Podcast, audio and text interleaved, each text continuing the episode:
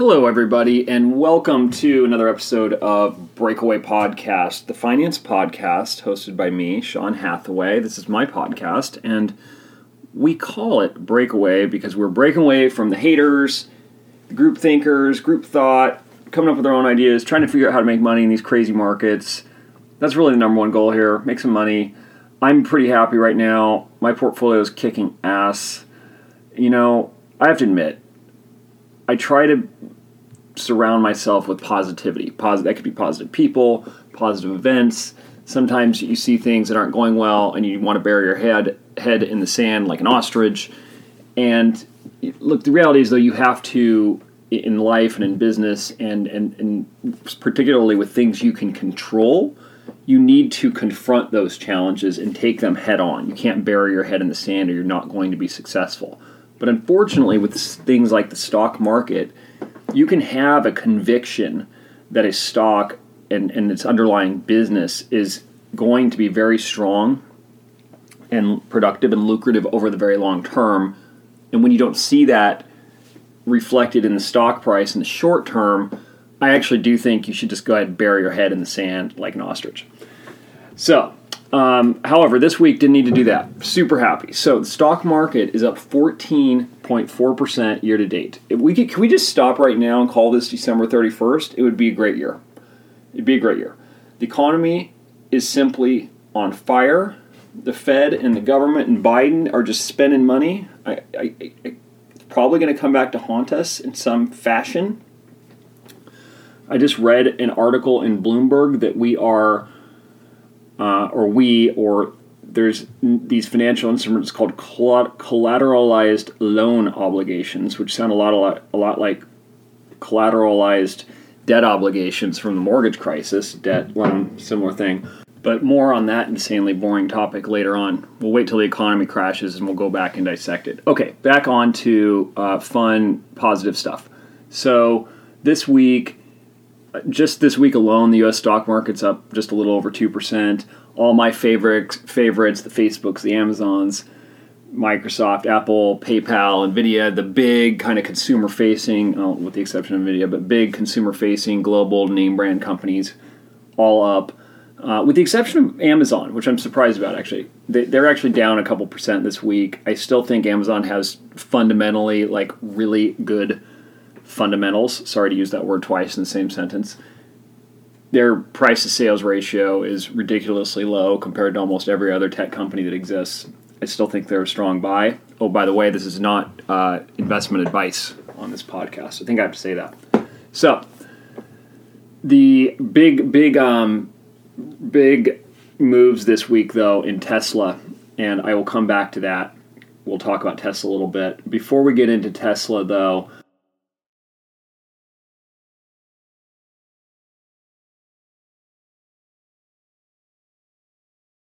I just want to say prayers to families and loved ones in Florida.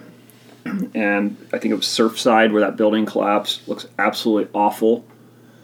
And really not much to say there except hoping for best possible outcome and hopefully we can learn from this and inspect other buildings, etc. I used to live in an apartment in a high rise, fairly high rise apartment building in in Santiago, Chile, for a number of years, and it was a pretty old building. You know, probably built in the '60s.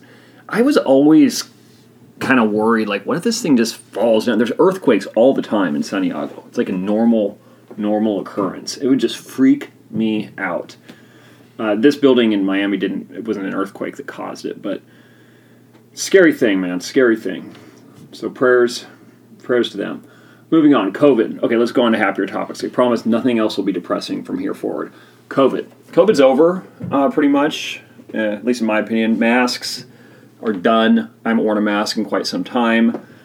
Even now in California, if you can believe this, Santa Clara County, one of the most locked down, authoritarian, totalitarian, controlling counties in the country, we are allowed to go to restaurants without a mask, which is completely insane. Uh, interestingly, the WHO, WHO, World Health Organization, which of course, sometimes our government says you must listen to WHO, sometimes they're like, you don't need to listen to WHO. So the WHO says no vaccines for kids under the age of eight, under the age of 16. They don't recommend it unless there's like some very specific reason they're saying not needed. Which kind of makes sense because I've rarely have I ever heard of anybody under the age of 16 dying, and I've also heard, uh, qual- I'm no expert in all this stuff, but I also heard that that kids are are not um, highly contagious, even if they do have it and are asymptomatic. But then the CDC, CDC says that children 12 and over, so between 12 and 16, should get it. And as a matter of fact, they're absolutely recommending it. And now you've got YouTube banning talk of this drug called ivermectin, ivermectin. I'm sure I'm mispronouncing it. And you gotta wonder what's going on here. Like, who's who's setting the agenda? What are these underlying narratives? Why does YouTube care if like really smart people are getting together to debate topics around COVID? I mean, this is an ongoing thing, right? YouTube, Facebook, Twitter, and the suppressing of information. And I get that. I get to the one side of the story where you're trying to suppress, you know, bad, really dangerous information. Okay, so th- this information is so wrong and so bad that it's dangerous. But when you've got PhDs debating different studies about different drugs and whether they're effective or not, and apparently ivermectin is is arguably effective in in India and has has been shown to be effective, and then it's just banned. They they, they shut them down.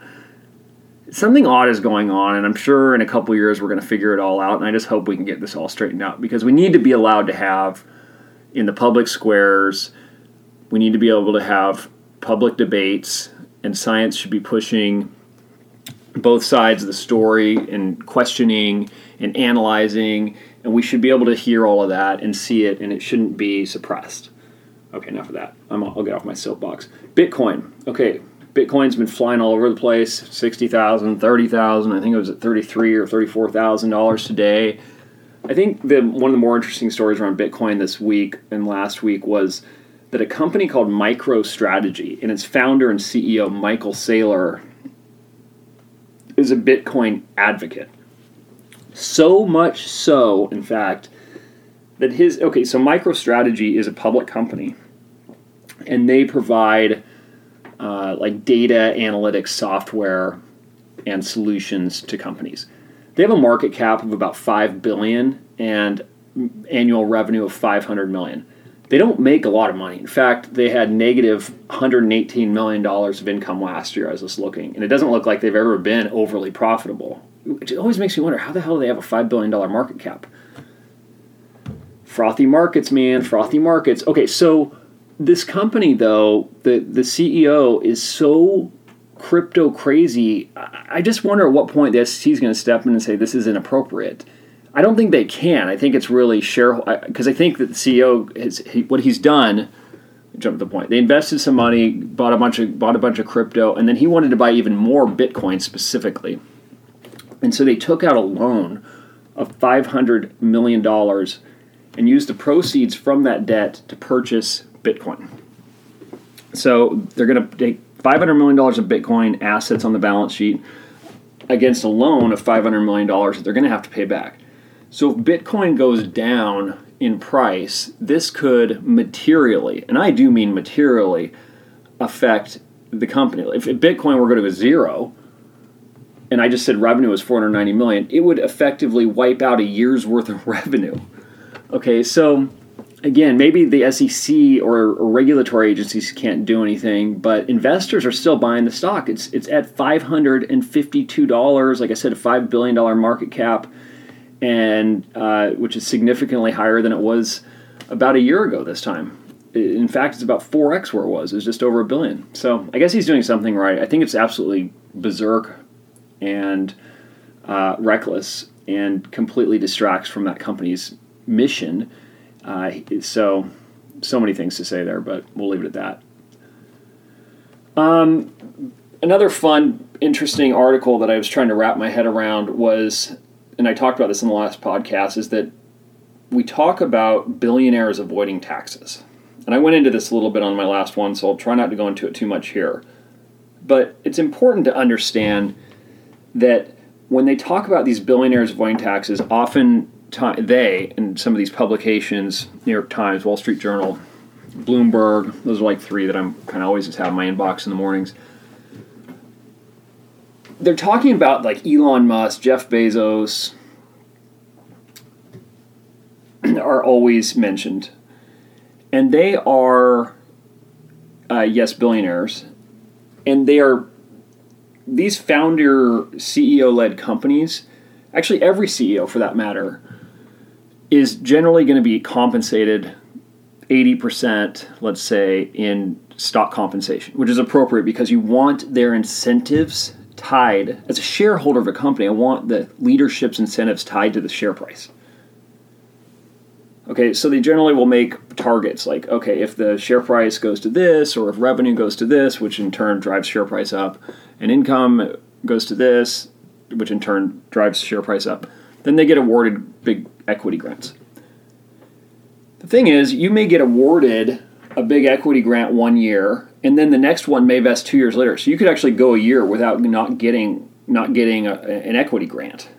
Okay, and then you're going to show no income. So sometimes they'll say, well, this person's worth $100 billion and they had no income or they paid no taxes. Well, they paid no taxes because they had no income. So keep in mind, when you get these RSUs, which is a restricted stock unit, so you're in a, you're in a, a leader, a C-level executive at one of these companies, they hand you over the share and they say, good job, you earned this. The share, or let's say they give you a thousand shares and they're worth a thousand dollars well, right then and there, you've got to recognize a $1,000 of income. And at their insanely high tax rates, they have to pay $500 or, or more, probably $55, $550, 55% usually, in income taxes. And they do. So, but what happens then is that they end up holding the other $450 worth of stock. Maybe they pull out $10 to cover their lifestyle, or pay their mortgage.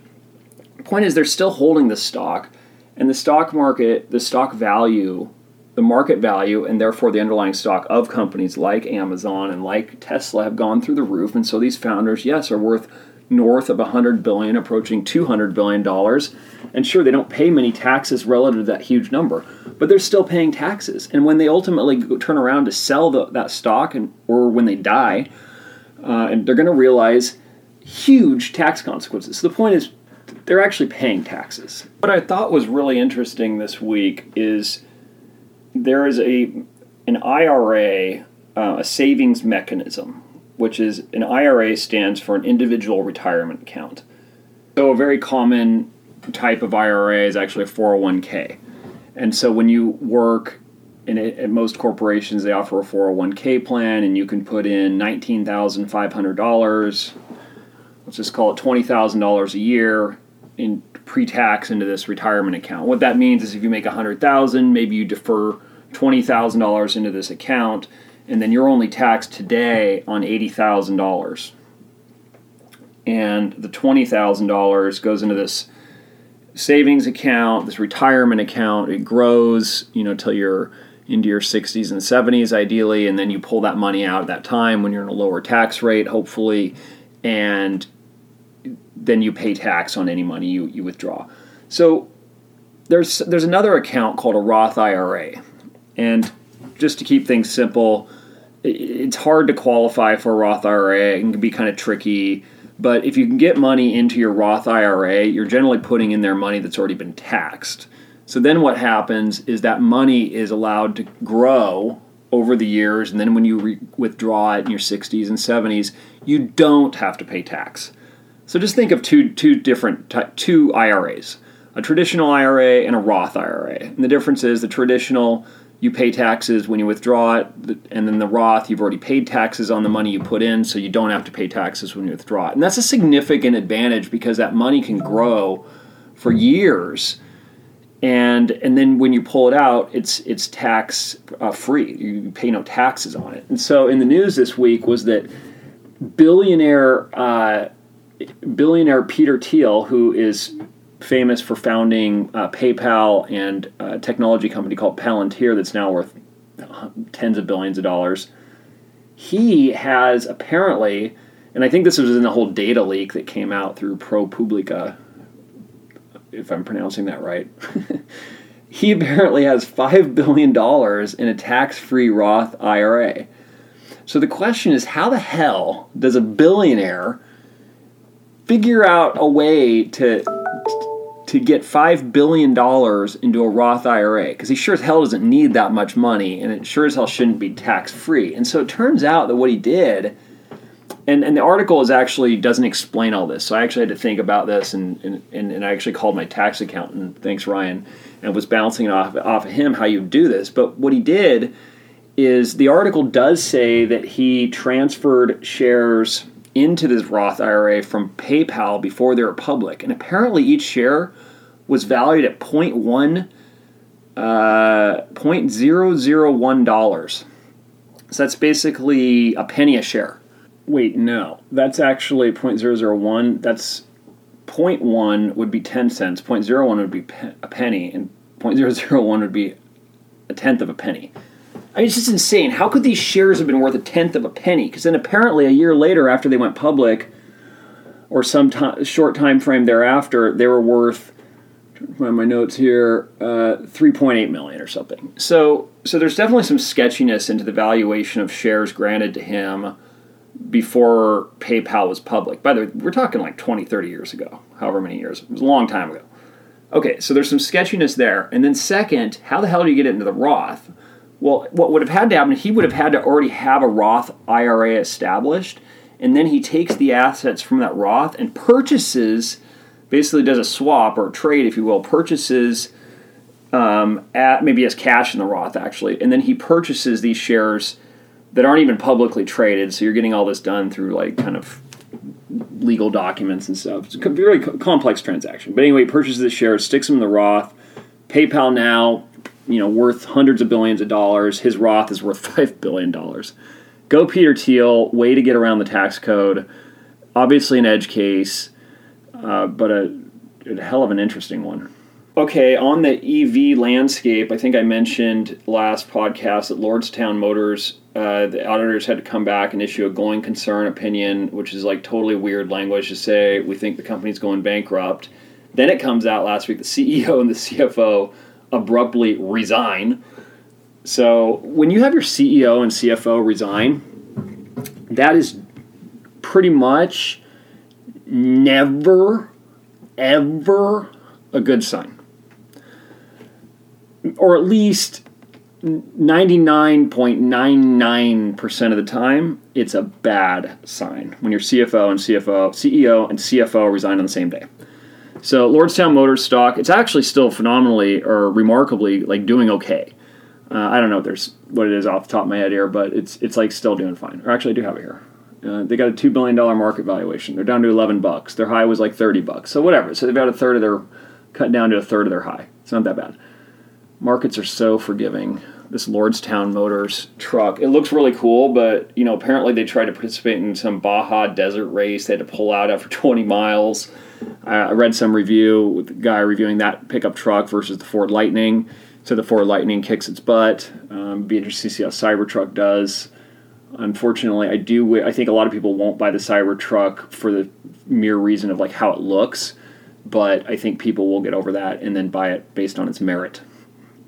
Okay, so uh, the other big news this week, and I mentioned earlier, Tesla stock is up well over 10% this week. I'm super excited for that. It's weird. It's kind of like a sad, happy because I, again, I, have been wanting their stock to go up. I couldn't figure out why it's been bouncing around in the high 500s for so long when their their previous high was about 900. And so I've been accumulating, as of other people. And then you accumulate. Now you kind of want to accumulate more, but it's getting more expensive now. So you're kind of like sad because it's more expensive to buy it, but you're happy because the stuff you do have is worth more. So it's like bittersweet. Uh, more sweet than bitter for sure. But this the biggest news in Tesla by far and away. So anyway, they're up in the 600 high 600s now as of today. By the way, today's Friday, uh, June 25th, almost halfway through this fiscal year. Can you believe that calendar year? So the Model S, the plaid reveal was the coolest thing. I recommend. There were a couple really cool events uh, related to Tesla. One is the plaid reveal. You can go watch that on YouTube. So many highlights in summary, fastest production car in the world, zero to sixty in less than two seconds. There's a million YouTube videos, well, not a million, there's a lot of YouTube videos out there on it now. You can watch it. You can watch this really cool one at Laguna Seca where it's passing like these super modified Porsches and McLaren McLaren P1, which is a 1.35 million dollar car, and the Porsche or the Tesla just passes it, goes around it on the corner, and passes it on the straightaway like nothing, and you can hear them clearing going, wah, wah. and then the Porsche is all or the the Tesla's all quiet, just kind of going by it. It's absolutely crazy. So.